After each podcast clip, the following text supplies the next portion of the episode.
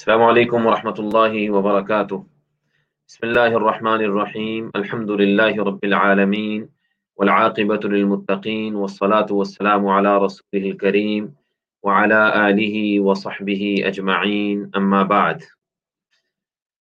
محترم سامعین اللہ کے فضل و کرم سے اللہ کی خصوصی عنایت اور اس کے رحم سے ہم ایک مرتبہ پھر رمضان المبارک کے مہینے سے مستفید ہو رہے ہیں۔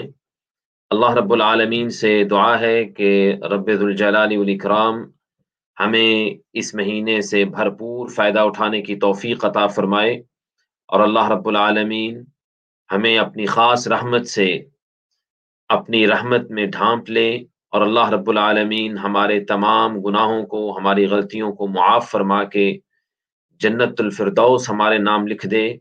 اللہ رب العالمین کی توفیق کے بغیر انسان نہ کوئی نیکی کر سکتا ہے اور نہ کسی گناہ سے بچ سکتا ہے۔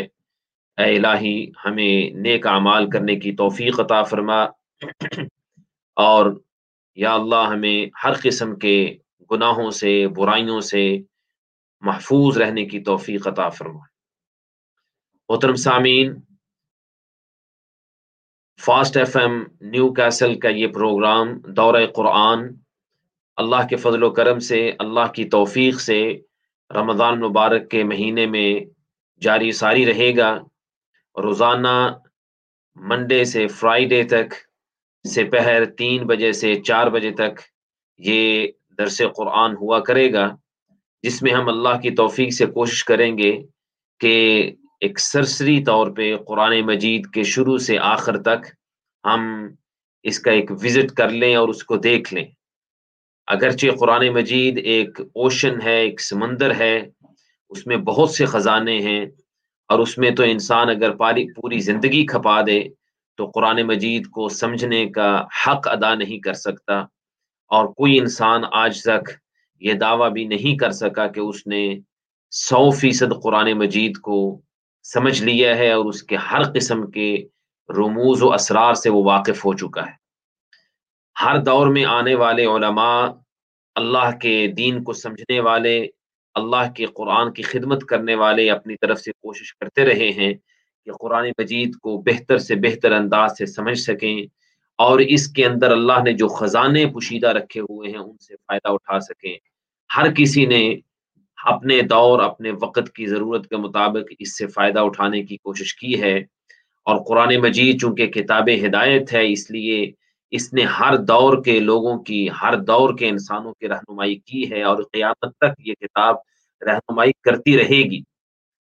لیکن ہمیشہ آنے والے علماء، قرآن کے مفسر، قرآن کی تفسیر بیان کرنے والے، قرآن کے خادم، وہ اس سے فائدہ اٹھانے کے باوجود یہی سمجھتے رہے ہیں کہ ہم اس کا اس کا اس طرح حق ادا نہیں کر سکے جس طرح کرنا چاہیے۔ تو انسان اگر پوری زندگی کھپا دے تو قرآن مجید کا حق ادا نہیں کر سکتا ہمارے پاس تو بہت محدود، بہت ہی محدود وقت ہے کہ ان انتیس یا تیس دنوں میں اور وہ بھی اس میں ویکینڈ اندر سے نکال دیا جائے تو ہر ہفتے کے پانچ دن ہمارے پاس بچتے ہیں اور روزانہ کا ایک گھنٹہ بہت مختصر وقت ہے۔ اور حق تو یہ ہے کہ قرآن مجید کو اس سے کہیں زیادہ وقت دیا جائے، اس سے کہیں زیادہ ٹائم دیا جائے۔ لیکن اللہ کی توفیق سے، اللہ کے کرم سے، اس کی مہربانی سے جس حد تک ممکن ہو سکے ہم قرآن مجید کو سمجھنے کی کوشش کریں گے اور اپنے سامعین تک قرآن مجید کے پیغام کو پہنچانے کی کوشش کریں گے۔ اللہ رب العالمین سے دعا ہے کہ اللہ بیان کرنے والے کو سب سے پہلے اور پھر سننے والوں کو جو کچھ کہا جائے، جو کچھ سنا جائے، اس پہ عمل کرنے کی توفیق عطا فرمائے۔ آج کے اس درس میں مختصر وقت میں میں اللہ کی توفیق سے، اللہ کے فضل و کرم سے سورہ فاتحہ کا ترجمہ اور اس کی مختصر تفسیر بیان کروں گا۔ اور اس کے بعد انشاءاللہ سورہ بقرہ جو قرآن مجید کی سب سے بڑی صورت ہے، اس سے متعلق مختصر گفتگو ہوگی۔ سورہ فاتحہ قرآن مجید کی ابتدائی صورت ہے، جسے اوپننگ چیپٹر قرآن مجید کا کہا جاتا ہے، جس سے قرآن مجید کی ابتدا ہوتی ہے۔ اسے ام القرآن بھی کہا جاتا ہے، ام الکتاب بھی کہا جاتا ہے۔ قرآن مجید، پورے قرآن مجید کا خلاصہ ہے، پورے قرآن مجید کی ماں ہے۔ محدثین اور مفسرین نے لکھا ہے کہ سورہ فاتحہ کو ام الکتاب یا ام القرآن اس لیے کہا جاتا ہے کہ پورے قرآن کا اگر جائزہ لیا جائے اور قرآن مجید کے اندر جو مضامین بیان ہوئے ہیں، ان کو اگر دیکھا جائے تو سورہ فاتحہ میں اس سارے کی سمری اور خلاصہ بیان کر دیا گیا ہے۔ قرآن مجید میں جو موضوعات بیان ہوئے ہیں، ان میں ایک موضوع جو ہمیں تقریباً ہر پارے میں اور ہر صورت میں ملتا ہے، وہ اللہ کی توحید کا ہے۔ اللہ رب العالمین کی توحید، وہ توحید ربوبیت ہو یا توحید الوحیت ہو، یا اللہ رب العالمین کے اسماء و صفات ہوں، قرآن مجید میں کثرت کے ساتھ اس کا ذکر ملتا ہے۔ کیونکہ قرآن مجید ہی وہ بنیاد ہے جہاں سے ہم اللہ رب العالمین کی توحید کو سمجھ سکتے ہیں۔ تو قرآن مجید میں ایک بہت بڑا حصہ اللہ کی توحید سے متعلق ہے۔ تو سورہ فاتح کی ابتدا بھی اللہ رب العالمین کی توحید سے ہوتی ہے۔ الحمد للہ رب العالمین، الرحمن الرحیم، مالک یوم الدین، ایاک نعبد و ایاک نستعین۔ ان چار آیتوں میں اللہ رب العالمین کی توحید کی تینوں قسموں کا اس میں ذکر موجود ہے۔ اللہ رب العالمین کی توحید ربوبیت کے وہ رب ہے، اکیلا خالق اور مالک ہے، اکیلا رازق ہے، اس کا ذکر اس میں موجود ہے۔ اسی طرح اللہ رب العالمین کی توحید الوحیت کے صرف وہی عبادت کا حقدار ہے۔ چوتھی آیت میں واضح طور پہ اس کو بیان کر دیا گیا ایا کا نعبد و ایا کا نستعین۔ اسی طرح اللہ رب العالمین کے نام ہیں، اس کی صفات ہیں۔ وہ بھی ان چار آیات کے اندر بیان کر دی گئی ہیں، رب العالمین، الرحمن، الرحیم، مالک یوم الدین۔ تو اللہ رب العالمین کی تینوں قسم کی توحید کا ذکر سورہ فاتحہ میں موجود ہے۔ اور قرآن مجید کا مطالعہ کریں تو یہ تینوں قسم کی توحید اللہ رب العالمین کی قرآن مجید میں تفصیل سے بیان کی گئی۔ دوسرا قرآن مجید کا موضوع ہے احکام اور مسائل کا، کہ اللہ رب العالمین کی طرف سے انسٹرکشنز ہیں آرڈرز ہیں کمانڈمنٹس ہیں، حکم ہیں کہ یہ کیے، یہ کریں، یہ کرنا ہے، یہ نہیں کرنا۔ یہ سارا کا سارا جو کرنا ہے یا نہیں کرنا یا جسے ہم کہتے ہیں ڈوز اینڈ ڈونٹس وہ سارے کے سارے قرآن مجید میں جو ہیں، اس سب کو ملا کے ہدایت اور رہنمائی اس کو کہا جاتا ہے۔ اور اس کا تذکرہ سورہ فاتحہ کی پانچویں آیت میں ہے الصراط المستقیم۔ ہم اللہ کے سامنے کھڑے ہو کے ہر نماز کی ہر رکت میں اللہ سے التجا کرتے ہیں کہ یا اللہ ہمیں سیدھے راستے کی ہدایت نصیب فرما۔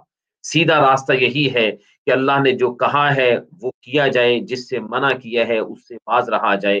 یہی سیدھا راستہ ہے، اسی کو سرات مستقیم کہتے ہیں، جس کے لیے ہم اللہ سے دعا کرتے ہیں۔ اور اللہ کی توفیق کے بغیر انسان نہ اللہ کے حکم پہ عمل کر سکتا ہے اور نہ ہی اللہ کی منحیات جن چیزوں سے اللہ نے روکا ہے ان سے بچ سکتا ہے۔ تیسری چیز جو قرآن مجید میں بیان ہوئی ہے، وہ ہے کہ اللہ کے حکموں پر عمل کرنے والے جو لوگ ہیں، اللہ نے ان کو کن نعمتوں سے نوازا، اللہ کے ان پہ کیا احسانات ہوئے، اللہ نے کس کس انداز سے ان پہ اپنی مہربانیاں کی اس کا تذکرہ قرآن مجید میں موجود ہے۔ یہ وہ لوگ ہیں کہ جن کو انبیاء اور رسول کہا جاتا ہے، یہ وہ لوگ ہیں جن کو صدیقین کہا جاتا ہے، یہ وہ لوگ ہیں جنہیں صالحین کہا جاتا ہے۔ یہ وہ لوگ ہیں جو اللہ کی راہ میں قربانیاں دینے والے تھے۔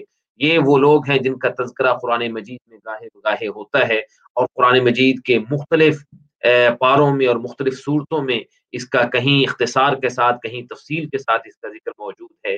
اور اس کا خلاصہ اللہ رب العالمین نے سورہ فاتحہ کی عیسائیت میں بیان کر دیا۔ صراط الذین انعمت علیہم۔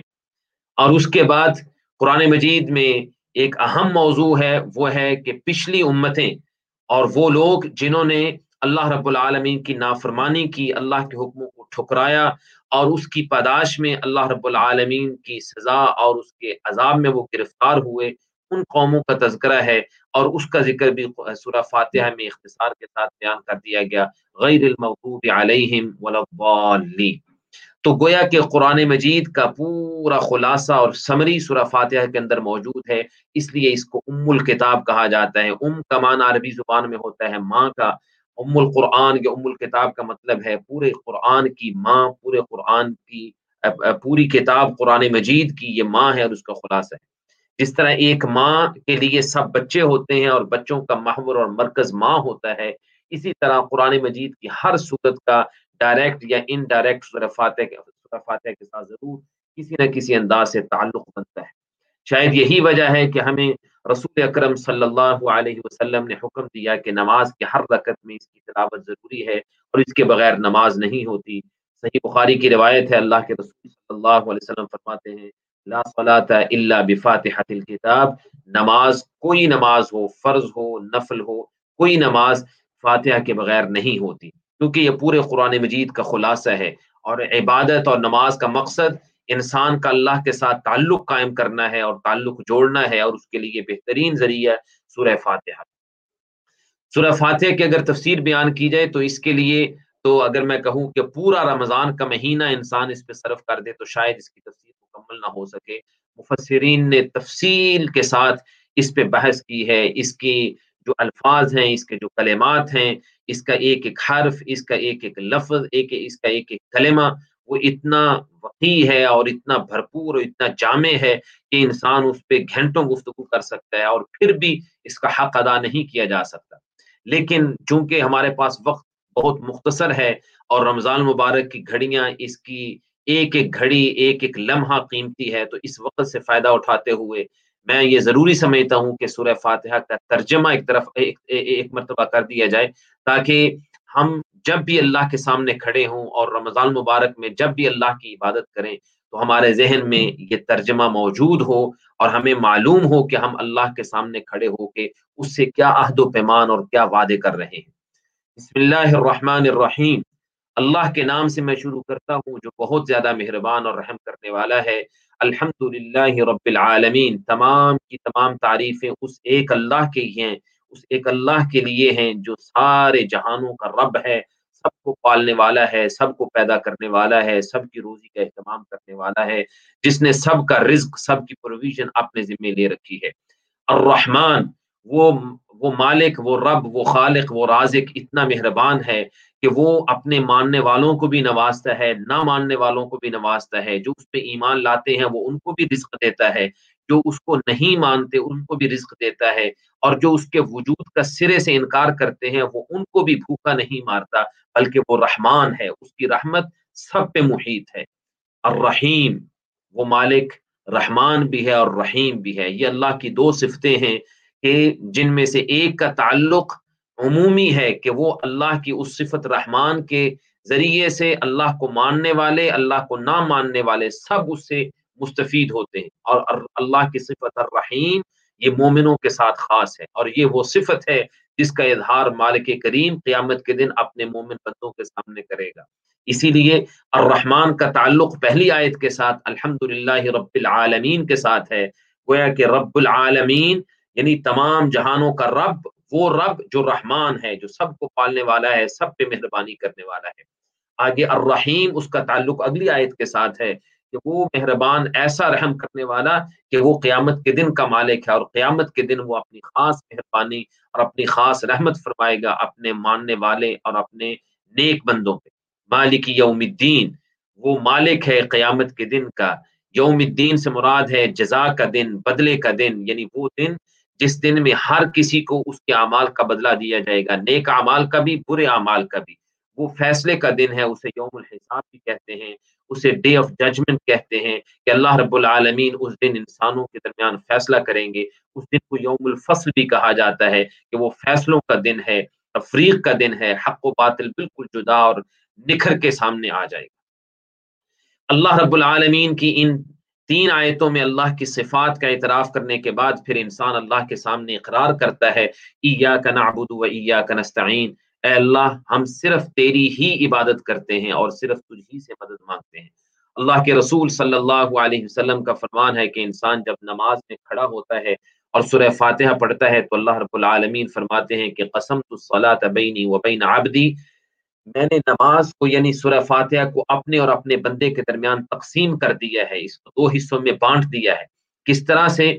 کہ جب انسان کہتا ہے الحمد للہ رب العالمین، اللہ رب العالمین فرشتوں کے سامنے کہتے ہیں حمیدنی عبدی، میرے بندے نے میری تعریف بیان کی ہے۔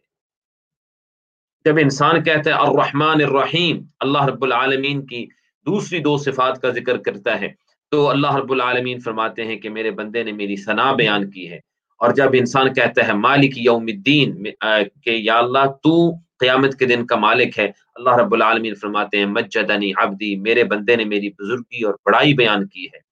اور یہی انداز ہے اللہ کے سامنے گڑ گڑانے کا اور دعا کرنے کا۔ رسول رحمت صلی اللہ علیہ وسلم نے فرمایا کہ جب تم میں سے کوئی انسان دعا کرنے لگے تو سب سے پہلے اللہ کی تعریف کرے۔ اگر اللہ کی تعریف آپ عربی زبان میں کر سکتے ہیں، سورہ فاتحہ پڑھ کے، سبحان اللہ الحمد للہ اللہ اکبر، لا الہ الا اللہ، لا حول ولا قوت الا باللہ، سبحان اللہ و بحمدہ سبحان اللہ العظیم۔ اس طرح کے کلمات کہہ کے تو بہت اچھا ہے۔ اگر نہیں آپ ان کلمات کو جانتے یا آپ کو بہت زیادہ اس طرح کی کلمات یاد نہیں ہیں، پھر آپ اپنی زبان میں بھی اللہ کی تعریف کر سکتے ہیں۔ یا اللہ تو مجھے پالنے والا ہے، یا اللہ تو مجھے پیدا کرنے والا ہے۔ تو رحمان ہے، تو رحیم ہے، تیری رحمت ہر کسی پہ وسیع ہے۔ یا اللہ تیری رحمت سے نہ ماننے والے بھی مستفید ہوتے ہیں۔ اس طرح کے کلمات، یا اللہ میں تیری نعمتوں کا شکریہ ادا کرتا ہوں۔ اللہ کی تعریف کے کلمات پہلے کہے جائیں دعا میں، پھر اس کے بعد رسول رحمت صلی اللہ علیہ وسلم پہ ضرور پڑھا جائے اور پھر اس کے بعد اللہ سے جو مانگا جائے، اللہ رب العالمین پھر انسان کی دعا کو قبول فرماتے ہیں۔ تو سورہ فاتحہ میں بھی یہی سبق دیا گیا۔ پہلے اللہ کی تعریف، اس کے بعد اپنے اور اللہ کے درمیان جو ایک وعدہ ہے، اس وعدے کا اقرار۔ رسول اللہ صلی اللہ علیہ وسلم فرماتے ہیں، جب انسان کہتا ہے ایا کا نعبد و ایا کا نستعین یا اللہ ہم صرف تیری ہی عبادت کرتے ہیں اور صرف تجھی سے مدد مانگتے ہیں، تو اللہ کی طرف سے جواب آتا ہے کہ، ہذا بینی و بین عبدی یہ اب میرے اور میرے بندے کے درمیان ایک فیصلہ ہو گیا اور ایک معاہدہ طے پا گیا۔ اور وہ کیا ہے کہ عبادت کرنا بندے کا کام ہے، مدد کرنا اللہ کا کام ہے۔ بندہ کہتا ہے، یا اللہ، عبادت میں، تیری عبادت میں میں تیرے ساتھ کسی کو شریک نہیں ٹھہراؤں گا، مدد مانگوں گا تو صرف تجھی سے مدد مانگوں گا۔ اللہ وعدہ کرتا ہے، اللہ کی طرف سے وعدہ ہوتا ہے کہ اگر تو میری عبادت میں میرے ساتھ کسی کو شریک نہیں ٹھہرائے گا تو میں بھی وعدہ کرتا ہوں کہ میں کبھی تجھے بے یار و مددگار نہیں چھوڑوں گا، میں ضرور تیری مدد کروں گا۔ تو اس آیت کے ذریعے گویا کہ انسان بندے اور اللہ کے درمیان ایک عہد اور ایک وعدہ قائم ہو جاتا ہے۔ اس کے بعد پھر انسان اللہ سے دعا مانگتا ہے۔ اور اللہ نے خود ہمیں یہ دعا سکھلائی، جو کائنات کی سب سے قیمتی دعا ہے، اس سے قیمتی دعا دنیا میں ہو ہی نہیں سکتی۔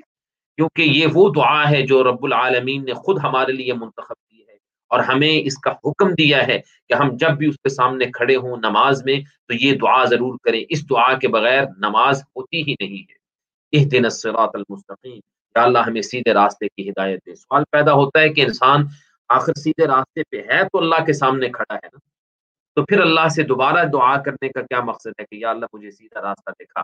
مقصد اس کا یہ ہے کہ انسان ایک نماز کے لیے اللہ کے سامنے کھڑا ہے، اللہ سے دعا کر رہا ہے کہ یا اللہ مجھے ہدایت پہ قائم رکھ، کیونکہ ہدایت کا رستہ دیکھ لینا یہ بڑی بات نہیں ہے۔ ہدایت کے رستے پہ چلنا اور اس پہ قائم رہنا دراصل یہ بات اس کی دراصل ضرورت دنیا جہان میں بے شمار لوگ ہیں جن کو پتہ ہے کہ سیدھا رستہ کون سا ہے، لیکن اس کے باوجود وہ سیدھے رستے پہ چل نہیں سکتے یا اللہ کی طرف سے انہیں سیدھے رستے پہ چلنے کی توفیق نہیں ملتی۔ تو آپ ہر نماز میں اللہ کے سامنے کھڑے ہو کے اللہ سے یہ التجا کرتے ہیں کہ یا اللہ مجھے سیدھے راستے پہ چلنے کی توفیق عطا فرما۔ پانچ وقت میں پانچ نمازیں پڑھنے کا مقصد ہی یہی ہے کہ آپ نے فجر کی نماز پڑھی تو اللہ سے التجا کی، یا اللہ مجھے سیدھے راستے پہ قائم رکھ، شیطان میرا دشمن ہے میرے پیچھے پڑا ہوا ہے۔ ہر وقت میرے دماغ میں وہ وہ وسوسے ڈالتا ہے، برے خیالات ڈالتا ہے، مجھے سیدھے راستے سے ہٹانے کی کوشش کرتا ہے۔ یا اللہ، میں سیدھے راستے پہ قائم رہ سکتا ہوں، صرف تیری مہربانی سے اور تیری رحمت سے۔ یا اللہ، مجھے سیدھے راستے پہ قائم رکھ۔ ظہر ظہر تک یا اللہ، میری، یا اللہ، میری مدد فرما اور مجھے اپنی رحمت کے سائے میں رکھ اور مجھے توفیق دے کہ میں سیدھے راستے پہ قائم رہوں۔ پھر ظہر کا وقت آیا، سب سے پہلے انسان کھڑا ہو کے اللہ کے سامنے اقرار کرتا الحمد للہ رب العالمین. یا اللہ، تیرا شکر ہے، فجر سے ظہر تک میں اسلام پہ قائم رہا، ایمان پہ قائم رہا، سیدھے راستے پہ قائم رہا۔ اب میں، یا اللہ، تجھ سے پھر التجا کرتا ہوں ایک دن یا اللہ، مجھے پھر سیدھے راستے پہ قائم رکھنا۔ اثر کا وقت ہوا، پھر انسان یہ کہتا ہے، یا اللہ، تیرا شکر کہ تو نے مجھے سیدھے راستے پہ قائم رکھا۔ اور اب میں تجھ سے پھر التجا کرتا ہوں کہ مزید مجھے سیدھے راستے پہ چلنے کی توفیق عطا فرما۔ مغرب تک، پھر عشاء تک، پھر عشاء سے لے کے صبح فجر تک۔ رسول اللہ صلی اللہ علیہ وسلم کا فرمان ہے کہ اے بندو، اے اللہ کے بندو، زیادہ سے زیادہ نیک اعمال کر لو۔ ان فتنوں کے آنے سے پہلے جو رات کے اندھیری، اندھیرے حصوں کی طرح آئیں گے پیدر پے آئیں گے اور تمہیں پتہ نہیں چلے گا ان فتنوں میں کیا کرنا ہے۔ ان فتنوں کے آنے سے پہلے پہلے نیک اعمال کر لو۔ جس قدر نیک اعمال کر سکتے ہو، کر لو۔ اور آپ نے پھر فرمایا کہ ایسا وقت آئے گا کہ انسان صبح کے وقت مسلمان ہوگا، شام تک کافی ہو چکا ہوگا۔ شام کو مسلمان ہوگا، صبح تک کافر ہو چکا ہوگا۔ اور یہ سب کچھ ہوگا دنیاوی مفاد کے لیے، دنیاوی اغراض کے لیے۔ تو اس لیے رات سونے سے پہلے عشاء کی نماز پڑھ کے اللہ سے یہ التجا کر کے ہم سوتے ہیں، یا اللہ سیدھے راستے پہ قائم رکھنا۔ اور پھر فجر کی نماز کے لیے کھڑے ہوتے ہیں تو کہتے ہیں الحمد للہ رب العالمین، یا اللہ تیرا شکر ہے کہ میں ایمان کی حالت میں بیدار ہوا ہوں۔ اب میں تجھ سے پھر التجا کرتا ہوں اس دن یہ مقصد ہے اس دعا کو بار بار دہرانے کا۔ یا اللہ ہمیں سیدھے راستے پہ قائم رکھ۔ سیدھا راستہ ہے کون سا؟ اللہ نے اس کی وضاحت فرما دی کہ سیدھا راستہ وہ ہے کہ جس راستے پہ وہ لوگ چلتے رہے جن پہ اللہ کے انعامات ہوتے رہے ہیں۔ اللہ نے قرآن مجید کی سورہ نساء کی ایک آیت میں اس کی تفصیل بیان فرما دی ہے۔ انعام اللہ علیہم من النبیین والصدیقین والشہداء والصالحین۔ وہ لوگ جن پہ اللہ کے انعام ہوئے، جن پہ اللہ کی مہربانیاں ہوئیں یہ وہ لوگ ہیں جو اللہ کے نبی تھے، جو صدیقین تھے، جو شہداء تھے، جو صالحین تھے۔ وہ حسن اولئک رفیقہ ان لوگوں کے ساتھ سے بہتر کوئی اور ساتھ نہیں ہو سکتا۔ تو اللہ سے ہم یہ التجا کرتے ہیں ہر نماز کے ہر رکت میں کہ یا اللہ ہمیں ان لوگوں کے راستے پہ چلنے کی توفیق عطا فرما، جنہوں نے ہمیشہ وہ کام کیے جن سے تو خوش ہوا، تو راضی ہوا اور تیری مہربانیاں اور تیرے کرم اور تیرے فضل ان پہ، تیری عنایتیں ان پہ ہوئی اور تو نے اپنی رحمت کے سائے میں ان لوگوں کو رکھا۔ یا اللہ ہمیں بھی ان لوگوں کے راستے پہ چلنے کی توفیق عطا فرما، تاکہ ہم بھی تیری رحمتوں کے سائے میں رہیں اور تیرے انعام اور تیرے کرم اور تیرے فضل ہم پہ برستے رہیں۔ یا اللہ ان لوگوں کے راستے سے ہمیں بچا کے رکھنا جن لوگوں پہ تیرا غضب نازل ہوا۔ وہ لوگ کہ جنہوں نے دین میں ہیلے بہانے کر کے یا اللہ تیرے حکموں کو فراموش کرنے کی کوشش کی یا تیرے حکموں سے روگردانی کرنے کی کوشش کی غیر المغضوب علیہم۔ یا اللہ، ان لوگوں کا راستہ ہمیں نہ دکھانا۔ ان لوگوں کے راستے پہ چلنے کی ہمیں توفیق نہ دینا، بلکہ ان لوگوں کے راستے سے یا اللہ ہمیں بچا کے رکھنا کہ جن پہ تیرا غضب ہوا تھا۔ یہ وہ لوگ تھے جنہوں نے دین میں دین میں کمی کرنے کی کوشش کی۔ یہ وہ لوگ تھے جنہوں نے اللہ کے حکموں سے روگردانی کرنے کی کوشش کی، مختلف مختلف قسم کے ہیلے بہانے بنا کے۔ اور دوسرے وہ لوگ تھے کہ جنہوں نے اپنی طرف سے دین میں اضافے کرنے کی کوشش کی۔ یہ وہ لوگ تھے جس کو جن لوگوں کو سورہ فاتح میں الضالین کہا گیا گمراہ لوگ۔ وہ لوگ جنہوں نے دین میں وہ چیزیں داخل کر دی جو اللہ کی طرف سے جن کی اجازت نہیں تھی، جنہوں نے رہبانیت کو دین میں داخل کیا۔ تو اے اللہ، ہمیں دونوں قسم کے لوگوں سے بچا کے رکھ۔ اسی لیے یہ امت، یہ یہ رسول اکرم صلی اللہ علیہ وسلم کے ماننے والے، یہ امت وسط ہے۔ یہ بیلنسڈ یہ بیلنسڈ امت ہے۔ اور یہ بیلنسڈ راستے کو، یہ جو درمیانہ راستہ ہے، یہ اعتدال والا راستہ ہے، اس کو اپناتے ہیں۔ نہ اس ایکسٹریم پہ، نہ اس ایکسٹریم پہ، نہ افراد اور نہ تفریح اس کے لیے ہم اللہ سے دعا کرتے ہیں۔ اس سے آپ اندازہ کر سکتے ہیں کہ زندگی میں بیلنس رکھنا، اعتدال رکھنا کس قدر ضروری ہے کہ اس کے لیے نماز کی ہر رکت میں اللہ سے التجا کی جاتی ہے کہ یا اللہ ہمیں ان لوگوں کے راستے پہ چلنے کی توفیق عطا فرما جن پہ تیرے انعام ہوئے۔ یہ وہ لوگ تھے جنہوں نے ہمیشہ اپنی زندگی میں اعتدال رکھا۔ جنہوں نے نہ افراد سے کام لیا، نہ تفریح سے کام لیا، نہ اس ایکسٹریم پہ گئے، نہ اس ایکسٹریم پہ گئے۔ یا اللہ ان پہ تیرا انعام ہوا۔ تو اس سے یہ بھی ہمیں سبق ملتا ہے کہ اللہ کا انعام، اللہ کا کرم، اللہ کی رحمت ان لوگوں پہ ہوتی ہے جو لوگ اعتدال کے رستے کو اختیار کرتے ہیں۔ جو افراد اور تفرید کا شکار نہیں ہوتے، ان پہ اللہ کا انعام ہوتا ہے۔ تو یہ سورہ فاتحہ کا مختصر ترجمہ اور خلاصہ ہے۔ اللہ سے دعا ہے کہ اللہ تعالی ہمیں اس صورت کو سمجھ کر نماز میں پڑھنے کی توفیق عطا فرمائے۔ اور اس صورت کے اندر جو ایک سب سے قیمتی دعا ہے، اللہ رب العالمین ہماری اس دعا کو قبول فرمائے اور اللہ رب العالمین ہمیں ہمیشہ ہدایت کے رستے پہ قائم رکھے۔ سورہ فاتحہ کے بعد قرآن مجید کی سب سے بڑی صورت، جو دوسرے نمبر کی صورت ہے، جسے سورہ بقرہ کہا جاتا ہے۔ اس صورت کو سورہ بقرہ اس لیے کہا جاتا ہے کہ اس صورت میں ایک واقعہ بیان ہوا ہے جس کا تعلق بقرہ کے ساتھ ہے۔ بقرہ عربی زبان میں گائے کو کہا جاتا ہے۔ گائے والوں کا واقعہ اس میں بیان ہوا ہے۔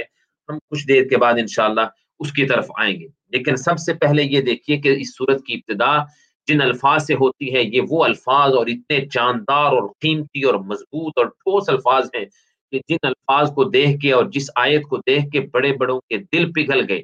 اور میں نے خود ایسے نیو مسلم کے انٹرویو کیے ہیں جن کا کہنا تھا کہ ہم نے جب قرآن مجید کا مطالعہ شروع کیا اور جب ہماری نظر اس آیت پہ پڑی، ذالک الکتاب لا ریب فی ہمارے دل کی دنیا بدل گئی۔ اور ہمیں یقین ہو گیا کہ یہ کتاب واقعتاً وہ کتاب ہے جو اللہ کی طرف سے نازل ہوئی ہے اس میں کوئی شک نہیں۔ کیونکہ اس کتاب کے بالکل ابتدا میں سورہ بقرہ کی ابتدا میں اللہ تعالیٰ نے گویا کہ یہ ایک سرٹیفکیٹ بھی دے دیا، یہ فیصلہ بھی سنا دیا اور یہ چیلنج بھی کر دیا کہ کل کتاب الفی یہ وہ کتاب ہے جس میں کسی قسم کا کوئی شک نہیں، کسی قسم کے کوئی شک کی گنجائش ہے ہی نہیں، کسی بھی اعتبار سے۔ اس کا کوئی کلمہ، اس کی کوئی آیت، کوئی کلمہ، کوئی حرف تک اس کو کوئی چیلنج آج تک نہ کر سکا ہے اور نہ قیامت تک وہ کر سکے گا۔ مشرقین مکہ نے رسول اکرم صلی اللہ علیہ وسلم کی بہت زیادہ مخالفت کی اور آپ کو برے برے القابات سے انہوں نے نوازا اور آپ کو برے الفاظ سے یاد کرنے کی کوشش کی، آپ کی ذات پہ انہوں نے اٹیک کرنے کی کوشش کی، جو چالیس سال تک آپ کو صادق امین کہتے رہے، اب وہ ساحر کذاب اور مجنون کہہ رہے تھے۔ لیکن ان میں سے کسی کو یہ جرت نہیں ہو سکی کہ قرآن مجید کی ایک آیت تو کیا ایک جملے اور ایک کلمے کے مقابلے میں کوئی کلمہ بنا کے لا کے دکھائیں۔ اللہ نے قرآن میں بار بار ان کو چیلنج کیا اور اسی سورہ بقرہ میں ابتدا میں ان کو چیلنج کیا۔ وَإِن كُنتُم فِي رَيْبٍ مِّمَّا نَزَّلْنَا عَلَى عَبْدِنَا فَأْتُوا بِسُورَةٍ مِّن مِثْلِهِ وَأَحْمَقُوا اگر تمہیں قرآن کے بارے میں کوئی بھی ذرا بھی شک ہے جو کتاب ہم اپنے بندے محمد صلی اللہ علیہ وسلم پہ نازل کر رہے ہیں اس کے بارے میں کوئی بھی شک ہے تو لاؤ ایک کوئی ایک صورت لا کے دکھاؤ، کوئی ایک صورت پھر اللہ نے اس چیلنج کو اور بڑا کیا۔ قل ان اجتمعت الانس والجن على ان ياتوا بمثل هذا القران لا ياتون بمثله تم اکیلے مکے کے لوگ نہیں، پوری کائنات کے انسانوں کو اکٹھا کر لو۔ ان کو اکٹھا کر لو۔ صرف انسان ہی نہیں، سب کے سب جنوں کو اکٹھا کر لو۔ سب کو جمع کر کے کوشش کرو۔ سب ایک دوسرے کے مددگار بن جاؤ۔ ولو بعضهم لبعض ظهيرا ایک دوسرے کی بھرپور مدد کرو۔ اور پھر قرآن مجید کی صورت جیسی ایک صورت ایک آیت اس جیسی بنا کے لا کے دکھاؤ تو پھر پتہ چلے کہ تم نے قرآن کے چیلنج کو کس طرح قبول کیا۔ لیکن کسی کو جرت نہیں ہو سکی۔ یہ قرآن مجید کی حقانیت ہے اور یہ وہ سچائی ہے اور یہ وہ ایسا چیلنج ہے جو اللہ نے قرآن مجید کی ابتدا میں سورہ بقرہ کی ابتدا میں کیا ہے کہ جس کی وجہ سے بہت سے غیر مسلم اس چیلنج کو دیکھ کے پڑھ کے ان کی آنکھیں کھلی کی کھلی رہ جاتی ہیں اور وہ مجبور ہوتے ہیں یہ فیصلہ کرنے پہ کہ قرآن مجید کے, کہ اسلام کے حلقے میں اسلام کے دائرے میں داخل ہوئے بغیر کوئی چارہ کار نہیں ہے اور ایسے بہت سے لوگ ہیں جنہوں نے اسلام کو قبول کیا صرف اس وجہ سے۔ سورہ بقرہ وہ عظیم صورت ہے جس کے بارے میں رسول اکرم صلی اللہ علیہ وسلم کا فرمان ہے کہ یہ وہ صورت ہے کہ جس کو شیاطین اور خاص طور پہ جادوگر جو کہ شیاطین کے دوست ہوتے ہیں، وہ اس صورت کو پسند نہیں کرتے اور وہ اس صورت سے ڈرتے ہیں۔ اللہ کے رسول صلی اللہ علیہ وسلم کا فرمان ہے کہ جس گھر میں سورہ بقرہ کی تلاوت کی جائے اس گھر سے شیطان بھاگ جاتا ہے۔ آپ نے فرمایا کہ کثرت کے ساتھ اس صورت کی تلاوت کیا کرو۔ سورہ بقرہ اور سورہ عال عمران یہ وہ دو صورتیں ہیں۔ آپ صلی اللہ علیہ وسلم نے فرمایا کہ جو شخص باقاعدگی کے ساتھ ان دو صورتوں کی تلاوت کرتا رہے قیامت کے دن، یہ بادل کی طرح اس کے سر پہ یا چھتری کی طرح اس کے سر پہ سائبان بن کے کھڑے ہوں گے۔ حشر کے میدان میں جہاں کوئی سایہ نہیں ہوگا، یہ دو صورتیں اس کے لیے سائبان بن جائیں گی۔ اللہ رب العالمین سے دعا ہے کہ اللہ ہمیں ان صورتوں کو کثرت کے ساتھ پڑھنے کی اور سمجھ کر پڑھنے کی توفیق عطا فرمائے۔ اس صورت کی ابتدا میں اللہ رب العالمین نے تین قسم کے لوگوں کا ذکر کیا ہے۔ ہمیشہ دنیا میں تین قسم کے لوگ موجود رہے ہیں۔ اللہ کو ماننے والے، اللہ کا انکار کرنے والے اور درمیانہ طبقہ جن کو منافق کہا جاتا ہے۔ اللہ نے تینوں کا ذکر کیا ہے۔ پہلی چند آیتوں میں اللہ تعالیٰ نے ان لوگوں کا ذکر کیا ہے جو اللہ کو ماننے والے ہیں۔ جو آنکھوں کے سامنے کچھ نہ بھی ہو تب بھی اللہ کو مانتے ہیں۔ جنہوں نے اللہ کو نہیں دیکھتا، اللہ کو نہیں دیکھا تب بھی اللہ کو مانتے ہیں۔ محمد کریم صلی اللہ علیہ وسلم کو نہیں دیکھا لیکن مانتے ہیں۔ قرآن مجید کو اترتا ہوا نہیں دیکھا لیکن مانتے ہیں۔ فرشتوں کو نہیں دیکھا لیکن مانتے ہیں۔ قیامت کے دن کو نہیں دیکھا لیکن مانتے ہیں۔ اللہ کی تقریر کو نہیں دیکھا مانتے ہیں۔ گویا کہ ان کا سارا کا سارا ایمان ایمان بالغیب ہے۔ غیب پہ ان کا ایمان ہے اور یہ ایمان کا ایسنس ہے۔ اگر کوئی انسان کہے کہ میں صرف اسی کو مانوں گا جو میں دیکھ سکتا ہوں تو پھر یہ کوئی ایمان نہ ہوا۔ یہ کوئی ایمان نہیں ہے۔ یہ تو آپ نے اپنی خواہش کی پیروی کی۔ ایمان یہ ہے کہ عقل مانے تب بھی اس کو تسلیم کرو، عقل نہ مانے تب بھی اس کو تسلیم کرو۔ یہ دراصل ایمان ہے۔ اس لیے اللہ نے اس صورت کے ابتدا میں متقی لوگوں کی صفت میں، صفات میں سب سے پہلی اس صفت کا ذکر کیا۔ اللہ دین بالغیب۔ یہ وہ لوگ ہوتے ہیں جو غیب پہ ایمان لاتے ہیں۔ جب ایمان لے آئے، اس کے بعد پھر باقی وہ اعمال کرتے ہیں۔ یقیمون الصلاح وہ نمازیں بھی قائم کرتے ہیں، وہ اللہ کے راہ میں خرچ بھی کرتے ہیں۔ پھر آخرت پہ یقین بھی رکھتے ہیں کیونکہ ان کا ایمان بالغیب ہے۔ جس کا ایمان بالغیب نہیں، وہ نماز کے بارے میں بھی سوال کرے گا، کیا ضرورت ہے پانچ وقت نماز پڑھنے کی؟ کیا ضرورت اللہ کی راہ میں خرچ کرنے کی؟ اتنے غریب دنیا میں بھوکے مر رہے ہیں، اللہ اگر چاہے تو اللہ خود ان کو رزق دے سکتا ہے۔ وہ طرح طرح کے بےحودہ قسم کے سوال کریں گے۔ وجہ یہ ہے کہ دل میں ایمان نہیں اور ایمان بالغیب نہیں ہے۔ ایمان بالغیب بنیاد ہے۔ اس لیے اللہ نے سب سے پہلی صفت اللہ دین بالغیب کا ذکر کیا ہے کہ ایمان بالغیب موجود ہے تو آپ شوق سے، محبت سے، پیار سے، جستجو کے ساتھ آپ جو ہے وہ نماز بھی قائم کریں گے، اللہ کی راہ میں خرچ بھی کریں گے اور قیامت کے دن پہ ایمان بھی رکھیں گے، قرآن کو بھی مانیں گے۔ کسی قسم کا کوئی کوشچن نہیں ہوگا۔ یہ ایک بنیاد ہے۔ اس پہ توجہ دینے کی ضرورت ہے۔ اور پھر اللہ نے ان لوگوں کے لیے ایک سرٹیفکیٹ دیا جن لوگوں میں یہ صفات پائی جائے وہ سیدھے راستے پہ ہوتے ہیں، یہ وہ لوگ ہوتے ہیں جن کو اللہ رب العالمین خود کامیاب قرار دیتے ہیں۔ ان کامیاب لوگوں کا ذکر کرنے کے بعد پھر اگلی دو آیتوں میں اللہ تعالیٰ نے ان لوگوں کا ذکر کیا جو ناکام ہے جو پوری طرح سے ناکام ہے یہ وہ لوگ ہیں کہ جن کے سامنے قرآن ہو، دلائل ہو جو کچھ بھی ان کے سامنے بیان کر دیا جائے، وہ ان کو ماننے کے لیے تیار نہیں۔ وہ ہٹ درم ہو چکے ہیں۔ اللہ کے حکموں کو، اللہ کی آیات کو اس قدر وہ ٹھکرا چکے ہوتے ہیں۔ اس قدر وہ ٹھکرا چکے ہوتے ہیں کہ ان کے دلوں پہ پھر مہر لگ جاتی ہے اور جب دلوں پہ مہر لگ جائے، پھر قرآن کی آیتوں کی کا ان پہ کوئی اثر نہیں ہوتا۔ نہ کانوں پہ اثر، نہ آنکھوں پہ اثر، نہ ان کے دلوں پہ اثر، سب کچھ بند ہے۔ وہ انسان چلتا پھرتا ایک لاشا اور ایک میت کی شکل اختیار کر جاتا ہے۔ اس لیے اللہ نے سورہ عراف میں فرمایا آوا من کانا میتن فاحیینا کیا آپ نے دیکھا اس شخص کو جو مردہ تھا، مردار تھا، چلتا پھرتا لاشا تھا؟ جس کو، جس پہ کوئی چیز اثر نہیں کرتی تھی۔ ہم نے اپنے فضل سے، اپنے کرم سے اس کو ہدایت نصیب فرمائی۔ وجعلنا له نورا يمشي به في الناس كما مثله في الظلمات ليس بخارج منها۔ ہم نے اس کو ہدایت ہدایت کا نور عطا فرمایا۔ اب وہ سیدھے راستے پہ چلنے کے قابل ہو گیا۔ تو جو انسان ایمان سے، ہدایت سے محروم ہے، وہ چلتا پھرتا لاشا ہے۔ وہ دنیا میں جتنی چاہے ترقی کر دے، اللہ کے ہاں اس کی کوئی حیثیت نہیں۔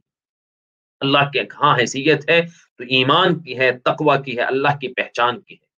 اس لیے ان دو آیتوں میں ان لوگوں کا ذکر کیا گیا جو اللہ کے حکموں کو ٹھکرا کے جان بوجھ کر سمجھنے کے باوجود اللہ کے حکموں کو ٹھکرا دیتے ہیں اور اللہ کے حکموں کی نافرمانی کرتے ہیں اور ہدایت کو قبول کرنے کے لیے تیار نہیں۔ اس کے بعد کچھ تفصیل کے ساتھ ذکر ہے منافقوں کا۔ منافق ایسا بدترین گروہ ہے کہ جو مسلمانوں کے لیے تو نقصان دہ ہے ہی، خود کافروں کے لیے بھی نقصان دہ۔ یہ وہ لوگ ہیں، وہ بدبخت ہیں کہ جو نہ صرف مسلمانوں کو نقصان دیتے ہیں، بلکہ کافروں کو بھی نقصان دیتے ہیں۔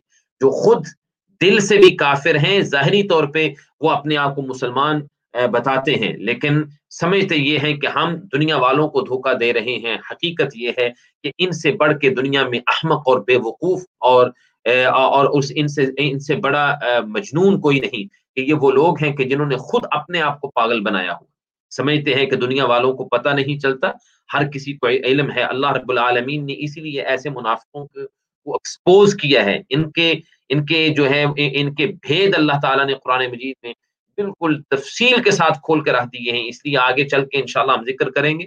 سورہ توبہ کا، سورہ توبہ ایک وہ قرآن مجید کی ایسی عظیم صورت ہے کہ جس میں اللہ اللہ تعالیٰ نے منافقوں کے مختلف قسم کے ہیلے بہانے ان کو کھول کے رکھا ہے کہ منافق کس قسم کے بہانے اور کس طرح کے ٹرک وہ یوز کرتے ہیں لوگوں کو دھوکہ دینے کے لیے۔ لیکن وہ مت یہ سمجھیں کہ ہم نے اللہ کو دھوکہ دے دیا یا ایمانداروں کو دھوکہ دے دیا۔ اللہ نے فرمایا، یخادعون اللہ والذین آمنوا۔ یہ سمجھتے ہیں کہ ہم اللہ کو دھوکہ دے رہے ہیں، یہ ایمانداروں کو دھوکہ دے رہے ہیں۔ حقیقت یہ ہے کہ ما یخدعون الا انفسهم وما یشعرون، ان بے وقوفوں کو پتہ نہیں، خود اپنے آپ کو دھوکے میں ڈالا ہوا ہے۔ حقیقت یہ ہے کہ ان کے دلوں میں کفر کا مرض ہے اور یہ جس، جتنی زیادہ اس طرح کی حرکتیں کرتے جائیں گے، ان کے مرض میں اضافہ ہوتا جائے گا، ان کے کفر میں اضافہ ہوتا جائے گا۔ کیونکہ ان کا خود اپنا ارادہ ہدایت پانے کا نہیں ہے، اس لیے اللہ رب العالمین ان کو ہدایت بھی نہیں دیتا۔ اور صرف ان کو احمق اور بے وقوف نہیں، بلکہ اللہ نے ان کو صفحا بھی کہا ہے کہ یہ سمجھتے ہیں کہ ایماندار بے وقوف ہیں، جو اللہ کو مانتے ہیں۔ اور آج بھی اس طرح کے لوگ موجود ہیں کہ وہ کہتے ہیں کہ یہ جو اللہ کو ماننے والے جنہوں نے اللہ کو دیکھا نہیں، آج اس دور میں فتنہ الحاد بہت بڑا فتنہ ہے۔ اللہ کے انکار کا فتنہ، اللہ کے وجود کا انکار کیا جاتا ہے۔ اور افسوس کے ساتھ کہنا پڑتا ہے کہ دنیا کفر میں تو ہے ہی، دنیا اسلام میں مسلمان ملکوں میں یہ فتنہ اتنی تیزی سے پھیل رہا ہے کہ نوجوان نسل اس فتنے کا شکار ہے اور کتنے مسلمان گھروں میں پیدا ہونے والے بچے اور بچیاں وہ اللہ کے بارے میں شک و شبہ کا وہ شکار ہوتے ہیں اور ان کا اینڈ ریزلٹ کیا ہوتا ہے کہ وہ اسلام اور دین سے وہ بالکل بیزار ہو جاتے ہیں۔ وجہ اس کی یہ ہے کہ ان لوگوں کے ذہنوں میں یہ بات ڈال دی جاتی ہے کہ یہ مسلمان یہ بیکورڈ ہیں۔ ان کا اللہ پہ ایمان، نہ اللہ کو کسی نے دیکھا، نہ اللہ کو کوئی جانتا ہے، یہ اللہ اللہ کرتے رہتے ہیں۔ کہاں کیا ہے؟ کائنات کا نظام خود چل رہا ہے۔ سائنس سب کچھ ہے۔ سائنس ان کے نزدیک خدا ہے۔ اللہ کے وجود کا انکار کر کے انہوں نے سائنس کو خدا بنا دیا۔ رسول اکرم صلی اللہ علیہ وسلم کی ذات کا وہ انکار کرتے ہیں۔ قرآن مجید کے بارے میں کچھ کا وہ شکار ہیں۔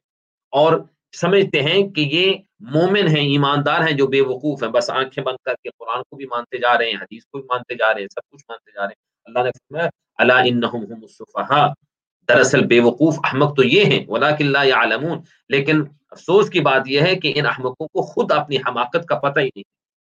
حرکتیں ان کی یہ ہیں کہ اذا لقوا الذین آمنوا قالوا آمنا۔ ایمانداروں سے ملتے ہیں تو کہتے ہیں ہم آپ کے ساتھ ہیں۔ ظاہری طور پہ ہم دردیاں بھی ظاہر کرتے ہیں، لیکن حقیقت میں دل میں ایسا بغض اور کفر چھپا ہوا ہے کہ اپنے جب شیاطین کے پاس جاتے ہیں، اپنے جو بڑے ان کے باس ہیں، ان کے پاس، ان کے سامنے بیٹھتے ہیں۔ ان کے قدم چومتے ہوئے کہتے ہیں، انا معکم انا ما نحن مستہزئون ہمارے ہمدردیاں تو دراصل آپ کے ساتھ ہیں، ایمانداروں کو تو صرف بیوقوف بنانے کے لیے ہم ان کے ساتھ تھوڑی دیر کے لیے بیٹھے اللہ نے فرمایا کہ یہ وہ لوگ ہیں، ان المنافقین فی الدرک الاسفل من النار۔ جہنم کا سب سے جو نیچے والا حصہ ہے، جہاں کافر بھی نہیں ہوں گے، سب سے نیچے والا حصہ، اس میں منافقوں کو ڈالا جائے گا۔ یہ یہ لوگ اس چیز کے مستحق ہیں کہ ان کو کافروں سے بھی زیادہ سخت عذاب دیے تھے ان تین قسم کے لوگوں کا ذکر کرنے کے بعد اللہ نے قرآن مجید میں سب سے پہلا حکم دیا یہ قرآن مجید کا سب سے پہلا حکم ہے۔ قرآن مجید کو شروع سے پڑھنا شروع کریں تو سب سے پہلا حکم کیا ہے؟ ربکم خلقکم۔ اے لوگو، اور اس حکم میں اللہ تعالیٰ نے صرف ایمانداروں کو مخاطب نہیں کیا، بلکہ دنیا جہان کے تمام لوگوں کو مخاطب کیا۔ یا ایوہ الناس، اے پوری کائنات کے لوگوں اعبدوا ربکم۔ اپنے اس رب کو پوجو اس رب کی عبادت کرو اللہ دی الذی خلقکم، جس رب نے تم تمام کو پیدا کیا ہے۔ وہ رب صرف مسلمانوں کا رب نہیں، وہ تمہارا بھی رب ہے۔ وہ عیسائیوں، یہودیوں، ہندوؤں اور سکھوں اور لادینوں اور ملحدوں کا بھی رب ہے۔ جو اس کو نہیں مانتے، ان کا بھی رب ہے۔ ان کو بھی اسی نے پیدا کیا۔ اس رب کی عبادت کی طرف آ جاؤ۔ اس نے تمہیں بھی پیدا کیا، تم سے جو پہلے لوگ تھے، ان کو بھی پیدا کیا۔ پھر اللہ نے اپنی چند صفات کا ذکر کیا۔ اور پھر اس کے اس سے اگلے رکوع میں، سورہ بقرہ سے اگلے رکوع میں اللہ نے انسان کو اس کی اپنی تخلیق کی جو ابتدا ہے، اس کا اس کا تعارف کروایا کیونکہ حکم یہ دیا کہ اس رب کی عبادت کرو، جس رب جس رب نے تمہیں پیدا کیا پھر تھوڑی سی اس کی تفصیل بیان کر دی کہ پیدا کیا کیسے؟ اے انسان، تو جانتا نہیں کہ رب نے کتنے اکرام اور کتنی عزت کے ساتھ تجھے پیدا کیا، کہ تیرے سامنے فرشتوں کو جھکا دیا۔ اور فرشتوں کے استفسار کے باوجود کہا کہ انی عالم ما لا تعلمون۔ اے فرشتوں تم نہیں جانتے جو میں جانتا ہوں۔ میرے علم کا تم مقابلہ نہیں کر سکتے۔ اس انسان کو پیدا کرنے کا میرا جو مقصد ہے، تم اس کو نہیں سمجھ سکتے۔ پھر حقیقی طور پہ ان فرشتوں کو حکم دیا کہ آدم علیہ السلاۃ والسلام ابو البشر انسانیت کے باپ آدم کے سامنے سجدہ کرو۔ اور وہ سجدہ کروایا آدم علیہ السلاۃ والسلام کا علم منوا کے۔ علم وہ ایک دولت ہے جن کی جس کے ذریعے انسان اپنا تسلط دوسروں پہ قائم کر سکتا ہے۔ علم وہ دولت ہے جس سے انسان اپنا لوہا منوا سکتا ہے۔ علم ہی وہ چیز، علم ہی وہ چیز ہے نالج ہی وہ چیز ہے جس کے ذریعے آدم علیہ السلاۃ والسلام نے فرشتوں کے سامنے اپنے علم کا، اللہ کا دیا ہوا علم علم آتا اللہ کی طرف سے، انسان کا اس میں کوئی انسان کا اس میں کوئی کمال نہیں۔ اللہ کی طرف سے، اللہ کی توفیق سے آتا ہے۔ اور دعا بھی اللہ ہی سے کرنی چاہیے کہ رب زدنی علم یا اللہ میرے علم میں اضافہ فرما۔ لیکن محنت اور کوشش کرنی چاہیے علم کے حصول کے لیے۔ جتنا مضبوط آپ کا علم ہوگا، اتنی آپ میں طاقت ہوگی، اتنی آپ میں جرت ہوگی، اتنی آپ میں ہمت ہوگی۔ یہ وہ علم ہے جس علم کو دیکھ کے فرشتے آدم علیہ السلاۃ والسلام کے سامنے جھک پڑے، اللہ کے حکم سے انہوں نے سیدہ کیا۔ لیکن وہاں ابلیس تھا جس نے انکار کر دیا اور اس نے تکبر کا اظہار کیا۔ اور تکبر کا اظہار اس نے اس انداز سے کیا، اس نے کہا کہ آدم کو اے اللہ تو نے پیدا کیا مٹی سے اور مجھے پیدا کیا ہے آگ سے۔ آگ ہمیشہ مٹی کے اوپر ہوتی ہے، مٹی نیچے ہوتی ہے، آگ اس کے اوپر چلتی ہے۔ مٹی کو اوپر پھینک کے نیچے گرتی ہے، آگ کو جلائیں، نیچے سے اوپر کو جاتی ہے۔ میں بڑا ہوں لہٰذا یہ کیسے ہو سکتا ہے کہ میں آدم کے سامنے اپنا آدم کے سامنے جھکوں؟ اس نے انکار کیا، تکبر کا اظہار کیا، اللہ نے ہمیشہ کے لیے اسے لانتی قرار دے دیا۔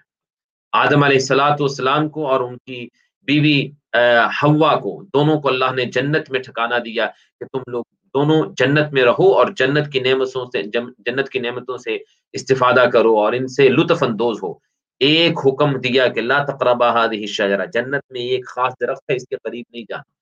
لیکن شیطان کو اللہ نے یہ اجازت دے دی کہ وہ ان کو بہکا سکے۔ تو شیطان نے بہکایا اور واقعتا اس انداز سے بہکایا کہ ان کو جنت سے نکلوا دیا۔ فاضل الشیطان عنها شیطان نے آ کے قسمیں اٹھائیں۔ جس طرح سورہ آراف میں اللہ نے فرمایا، وقاسمهما انی لکما لمن الناصین آ کے قسمیں اٹھائیں کہ میں تمہارا بڑا خیر خواہ ہوں۔ اور خیر خواہی کا اظہار کرنے والے قسمیں اٹھا کے ہی دوسروں کا دل جیتنے کی کوشش کرتے ہیں۔ قسمیں اٹھا اللہ کی قسم، اللہ کی قسم، اللہ کی قسم۔ آپ جانتے نہیں، میں بڑا خیر خواہ ہوں۔ شیطان کا یہ کام ہے۔ جو حقیقی معنوں میں جو خیر خواہ ہوتا ہے، اسے قسمیں اٹھانے کی ضرورت ہی نہیں ہوتی۔ اس کی حرکتوں سے، اس کے کاموں سے پتہ چل جاتا ہے وہ کتنا خیر خواہ ہے۔ وہ جس انداز سے آپ سے ڈیلنگ کرتا ہے، اسی سے پتہ چل جاتا ہے۔ اس کی انٹریکشن سے اور اس کے ایٹیٹیوڈ اس کے بیہیویئر سے اندازہ ہو جاتا ہے کہ وہ خیر خواہ ہے یا نہیں۔ اس کو قسمیں اٹھانے کی ضرورت نہیں ہوتی۔ یاد رکھیے زندگی میں یہ اصول جو قسمیں اٹھا کے آپ کو اپنا خیر خواہ ثابت کرنے کی کوشش کرے گا، وہ آپ کے لیے دھوکے باز ثابت ہوگا اور آپ کو نقصان دے گا۔ ابلیس نے یہی کچھ کیا تھا۔ آدم علیہ السلاۃ والسلام کے ساتھ اور ان کی بیوی ہوا کے ساتھ ابلیس نے یہی کچھ کیا۔ ہمیں اپنے باپ آدم علیہ السلاۃ والسلام کے اس اس عمل سے اپنے لیے سبق حاصل کرنا چاہیے کہ وہ کس طرح وہ شیطان کے دھوکے میں آئے۔ شیطان اللہ نے کہا وہ قاسم اس نے وسوسہ بھی ڈالا، پھر قسمیں اٹھائی اور قسمیں اٹھا کے اور دھوکہ دیا۔ انہوں نے آدم اور حوا دونوں نے اس درخت سے وہ پھل کھا لیا جسے اللہ نے منع کیا تھا۔ فَأَكَلَا مِنْهَا انہوں نے دونوں نے اس میں سے کھایا۔ نتیجہ یہ ہوا کہ اللہ نے فرمایا کہ اب تم، کیونکہ میری نافرمانی کر چکے ہو، لہٰذا اب جنت سے تمہیں نکلنا پڑے گا۔ اللہ نے ان کو دنیا میں بھیج دیا، اس زمین پہ اترے۔ لیکن وہ، پھر انہوں نے بھی تکبر کا اظہار نہیں کیا کہ ٹھیک ہے، غلطی اگر ہو گئی ہے تو معاف کر دیتا، اللہ معاف کر دیتا، کیا تھا اس میں؟ نہیں، انہوں نے اپنی آجزی کا اظہار کیا۔ اور دو، کلمات اللہ نے اپنی خاص رحمت سے آدم علیہ السلاۃ والسلام کے دل میں القاع کیا اور آدم علیہ السلام نے ان کلمات سے اللہ کے سامنے التجا کی اور دعا کی۔ اللہ نے پھر اس دعا کو قبول کیا۔ خوبصورت، نہایت خوبصورت کلمات۔ اور اللہ سے دعا کرنے کا اور استغفار کرنے کا ایک بہترین ذریعہ ہے۔ اللہ کے سامنے اپنا دامن پھیلانے کا بہترین ذریعہ ہے۔ اپنا سب کچھ اللہ کے سامنے گرا دینے کا بہترین ذریعہ اور بہترین الفاظ، ربنا ظلمنا انفسنا۔ اے اللہ، ہم نے خود اپنے آپ پہ ظلم کیا۔ غلطی کی ہے، نافرمانی کی ہے، یا اللہ، تیرا کچھ نہیں بگاڑا۔ ہم نے اپنے آپ کو نقصان دیا ہے۔ اور اب ہم یہ اس بات کا اعتراف کرتے ہیں کہ علم تغفر لنا وترحمنا لنکونن من الخاسرین۔ یا اللہ، تیری مغفرت اور تیری رحمت کے بغیر ہم کسی کام کے نہیں ہم تو لٹ جائیں گے، پٹ جائیں گے۔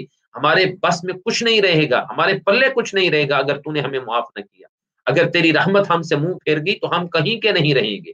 یا اللہ ہمیں معاف فرما دے۔ ایسے قیمتی اور بہترین کلمات تھے کہ ان کلمات نے ڈائریکٹ یہ نہیں کہا کہ یا اللہ معاف فرما دے، بلکہ یہ ان الفاظ میں کہا، یا اللہ تو نے معاف نہ کیا تو ہم ہیں کس کام کے؟ تیری رحمت ہم پہ نہ ہوئی تو ہم تو بالکل لٹ پٹ جائیں گے۔ ہماری دنیا اور آخرت برباد ہو جائے گی، ہم کسی کام کے نہیں رہیں گے۔ ان الفاظ سے دعا کی، اللہ نے فرمایا کہ میں نے آدم کی دعا کو، التجا کو قبول کر لیا۔ فتلقى آدم من ربه کلمات فتاب علیہ آدم نے اپنے رب سے خاص کلمات یہ سیکھے، ان کلمات سے اللہ کو پکارا۔ اللہ نے اس کی دعا کو قبول کیا، توبہ قبول کی، لیکن فرمایا کہ اب جنت میں واپس آنے کے لیے کچھ محنت کرنا پڑے گی۔ اور محنت کیا ہے کہ میں ایک ہدایت کے کچھ اصول تمہیں دوں گا، ان اصولوں پہ چلنا پڑے گا۔ ان اصولوں پہ چلو گے، ان اصولوں کی رہنمائی میں زندگی گزارو گے، تو پھر میری جنت میں واپس آ سکو گے۔ اور اے آدم، صرف تیرے لیے صرف تیرے لیے نہیں، تیری پوری نسل کے لیے، تیری پوری ضروریت کے لیے یہ اصول اور یہ رہنمائی اور ہدایت ہے۔ ان پہ چلتا جائے گا، تو بھی تیری اولاد بھی چلیں گے، تو واپس جنت کا داخلہ تمہیں دوبارہ پھر عطا فرما دوں گا۔ اس کے بعد ان چیزوں کا ذکر کرنے کے بعد اللہ تعالیٰ نے ایک بہت بڑی قوم کا ذکر کیا کہ جن کو اللہ نے نعمتوں سے نوازا تھا۔ ان لوگوں کا اللہ تعالیٰ نے جس طرح آدم علیہ السلاۃ والسلام کو جنت کا داخلہ دیا، پھر اس کے بعد آدم علیہ السلاۃ والسلام کو دنیا میں بھیجا، اس زمین پہ بھیجا اور اور ان کے لیے جنت کا دوبارہ سے وعدہ کیا کہ اگر میری ہدایت پہ چلو گے تو میں تمہیں جنت دوبارہ دے دوں گا۔ تو پھر اللہ نے ایسی بڑی قوم کا ذکر کیا کہ جن پہ اللہ نے انعام کیے تھے۔ اللہ نے ان پہ انعام کیا اور ان سے کہا کہ تم بھی جس طرح میں نے تمہارے باپ آدم کو یہ حکم دیا ہے کہ میری ہدایت پہ چلو، میرا تمہارے لیے بھی یہی حکم ہے کہ میری ہدایت پہ چلو۔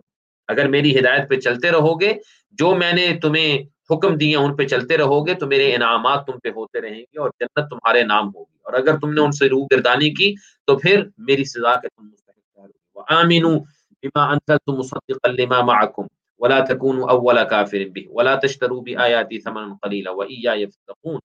اور اس سے پہلے کہ اوف بیاہدی اوف بیاہدی کم جو میں نے تمہارے ساتھ وعدہ کیا ہے، میں وعدہ پورا کروں گا، لیکن شرط یہ ہے کہ تم بھی میرے ساتھ جو کیا وہ وعدہ اس کو پورا کرو۔ اور وہ وعدہ کیا تھا کہ یا اللہ تیرے ساتھ کسی کو شریک نہیں ٹھہرائیں گے، تیرے حکموں پہ عمل کریں گے۔ یہ بہت بڑی قوم بنی اسرائیل کی قوم تھی۔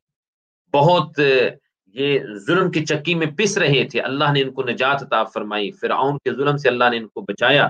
ان پہ بہت انعام کیا۔ اللہ نے ان کے لیے آسمان سے من و سلوا نازل کر دیا۔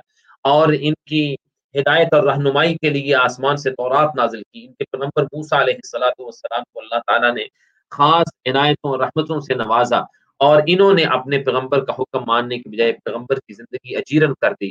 لا تکون کلدین آدو موسا اللہ نے قرآن میں کہا ایماندارو، تم ان لوگوں کی طرح نہ بڑھنا جنہوں نے موسا کو اذیتیں دی اور تکلیفیں دی۔ اپنا پیغمبر پیغمبر کے مقام کو سمجھا ہی نہیں، پیغمبر کی وقار کو سمجھا ہی نہیں، پیغمبر کی ہر بات کو شک و شکوے سے دیکھتے رہے۔ اور نتیجہ یہ نکلا کہ دین میں ہیلے بہانے اور طرح طرح کی وہ فساد پیدا کرنے کی انہوں نے کوشش کی۔ دین کے اندر، دین کے، دین کو دین کو شورٹ کرنے کی کوشش کی اور اللہ کے حکموں سے روح گردانی کے لیے مختلف قسم کے بہانے بناتے رہے۔ کبھی تو اللہ کے حکم کو اس انداز سے ٹکرایا کہ اللہ نے کہا کہ، اللہ نے کہا تھا کہ ہفتہ کا دن عبادت کا خاص خاص دن ہے۔ اس دن میں صرف اللہ کی عبادت کیا کرو، دنیا کے کام چھوڑ دو۔ اور جو تمہیں جو مچھلی کے شکار کا شوق ہے، اس کو چھوڑ دو۔ ہفتہ کا ہفتہ کا دن، ہفتے میں ایک دن میری عبادت کے لیے خاص کر دو۔ ان لوگوں نے اپنی دنیاوی جو ہرس تھی، اس کو، اس کی یہ قربانی اللہ کے لیے نہ دے سکے۔ اور اس کے لیے بہانہ بنایا کہ ہفتے کے دن پانی اکٹھا کر کے، مچھلیاں اکٹھی کر کے وہاں جو ہے وہ پانی روک کے رکھتے، اگلے دن مچھلیاں پکڑ لیا کرتے کہ نہیں، یہ دن بھی کہیں نہ جائے۔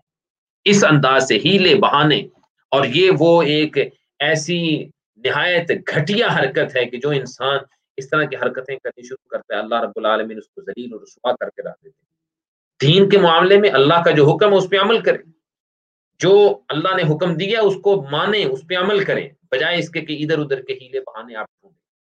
اور خاص طور پہ ایسے ہیلے بہانے کہ جو واضح طور پہ اللہ کی نافرمانی کے زمرے میں آتے اس لیے اللہ نے اس صورت میں جہاں ان کے اور ہیلو بہانوں کا ذکر کیا، وہاں ایک بہت بڑا انہوں نے جو ایک بلنڈر کیا اور بہت بڑا انہوں نے ایک منصوبہ بنایا تھا جس کو اللہ تعالیٰ نے ناکام بنایا اور اس کی بنیاد بھی ان کی وہ سوچ تھی اور وہ گھٹیا اور گندی سوچ تھی کہ اللہ کے حکموں سے جان چھڑانے کے لیے طرح طرح کے بہانے تراشنے اللہ نے اس کو ایکسپوز کیا اور ان کو ذلیل رسوا کیا۔ اور اسی کو بقرہ کا واقعہ یا گائے کا واقعہ کہا جاتا ہے اور اسی واقعے کی وجہ سے اس کا نام سورہ بقرہ ہے۔ بنی اسرائیل میں قتل ہو گیا۔ ایک آدمی نے دوسرے کو قتل کر دیا، جس نے قتل کر دیا، وہ اس نے اپنے قتل کا الزام دوسرے پہ لگایا۔ اللہ کے حکم سے موسا علیہ السلاۃ والسلام نے ان لوگوں کو حکم دیا کہ اللہ تعالیٰ کا یہ حکم ہے کہ اگر تم معلوم کرنا چاہتے ہو کہ قاتل کون ہے، تو پھر ایک گائے ذبح کرو۔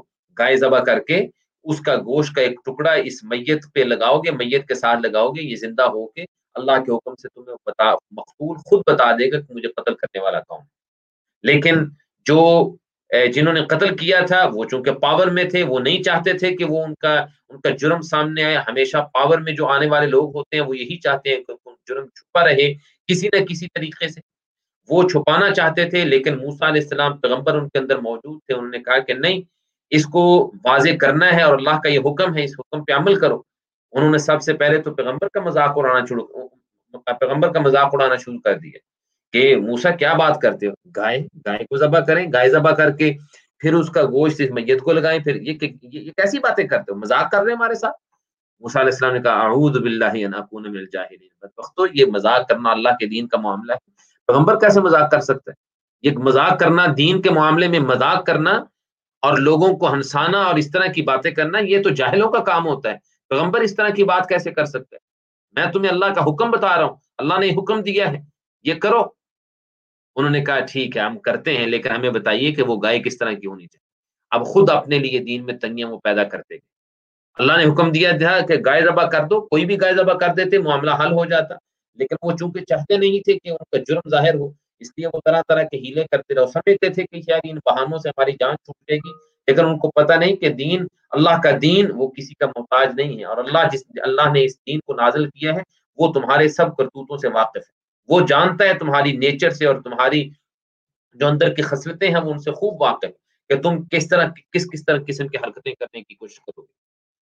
تو ان لوگوں نے کہا، پہلے کہا کہ بتائیے ہمیں وہ گائے کیسی ہوگی؟ اللہ کی طرف سے جواب آیا کہ نہ وہ بوڑھی ہو، نہ بچی ہو، درمیانی عمر کی ہونی چاہیے۔ پھر بھی وہ کرنے کو تیار نہیں، پھر دوبارہ سوال کہ اس کا رنگ کس طرح ہونا چاہیے؟ اللہ نے وہ بھی حکم نازر کر دیا کہ وہ زرد رنگ کی ہو، لیکن اچھا اس کا خوبصورت دیکھنے میں خوبصورت لگے، وہ کرو۔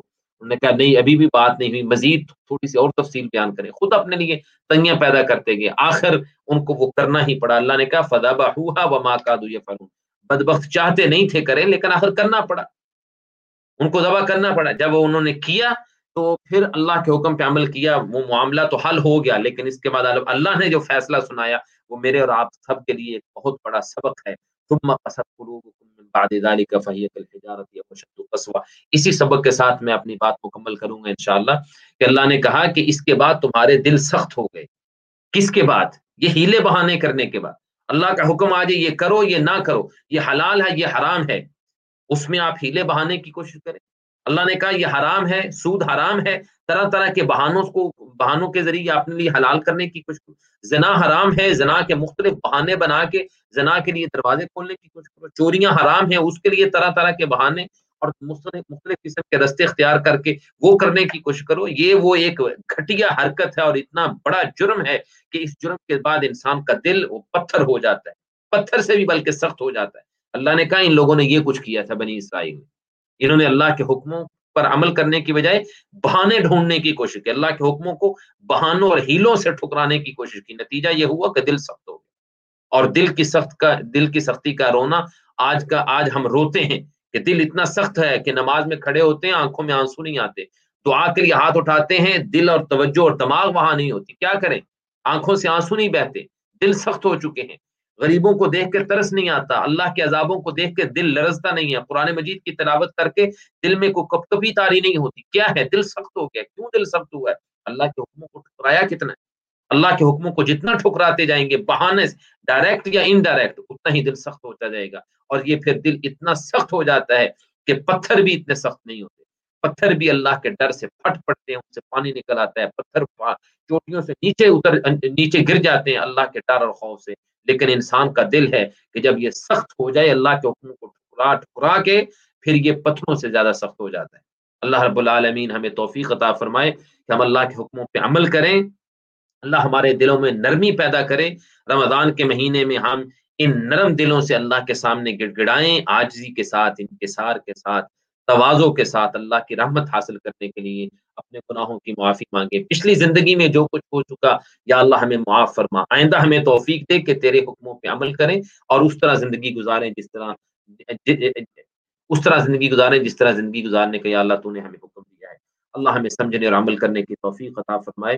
انشاءاللہ اللہ کے فضل و کرم سے، اللہ کی توفیق سے کل تین بجے دوبارہ پھر ملاقات ہوگی، آپ کے سامنے حاضر ہوں گا اور انشاءاللہ یہیں سے آگے پھر بات کو جاری رکھیں گے۔ اللہ رب العالمین ہمیں سب عمل کرنے کی توفیق عطا فرمائے۔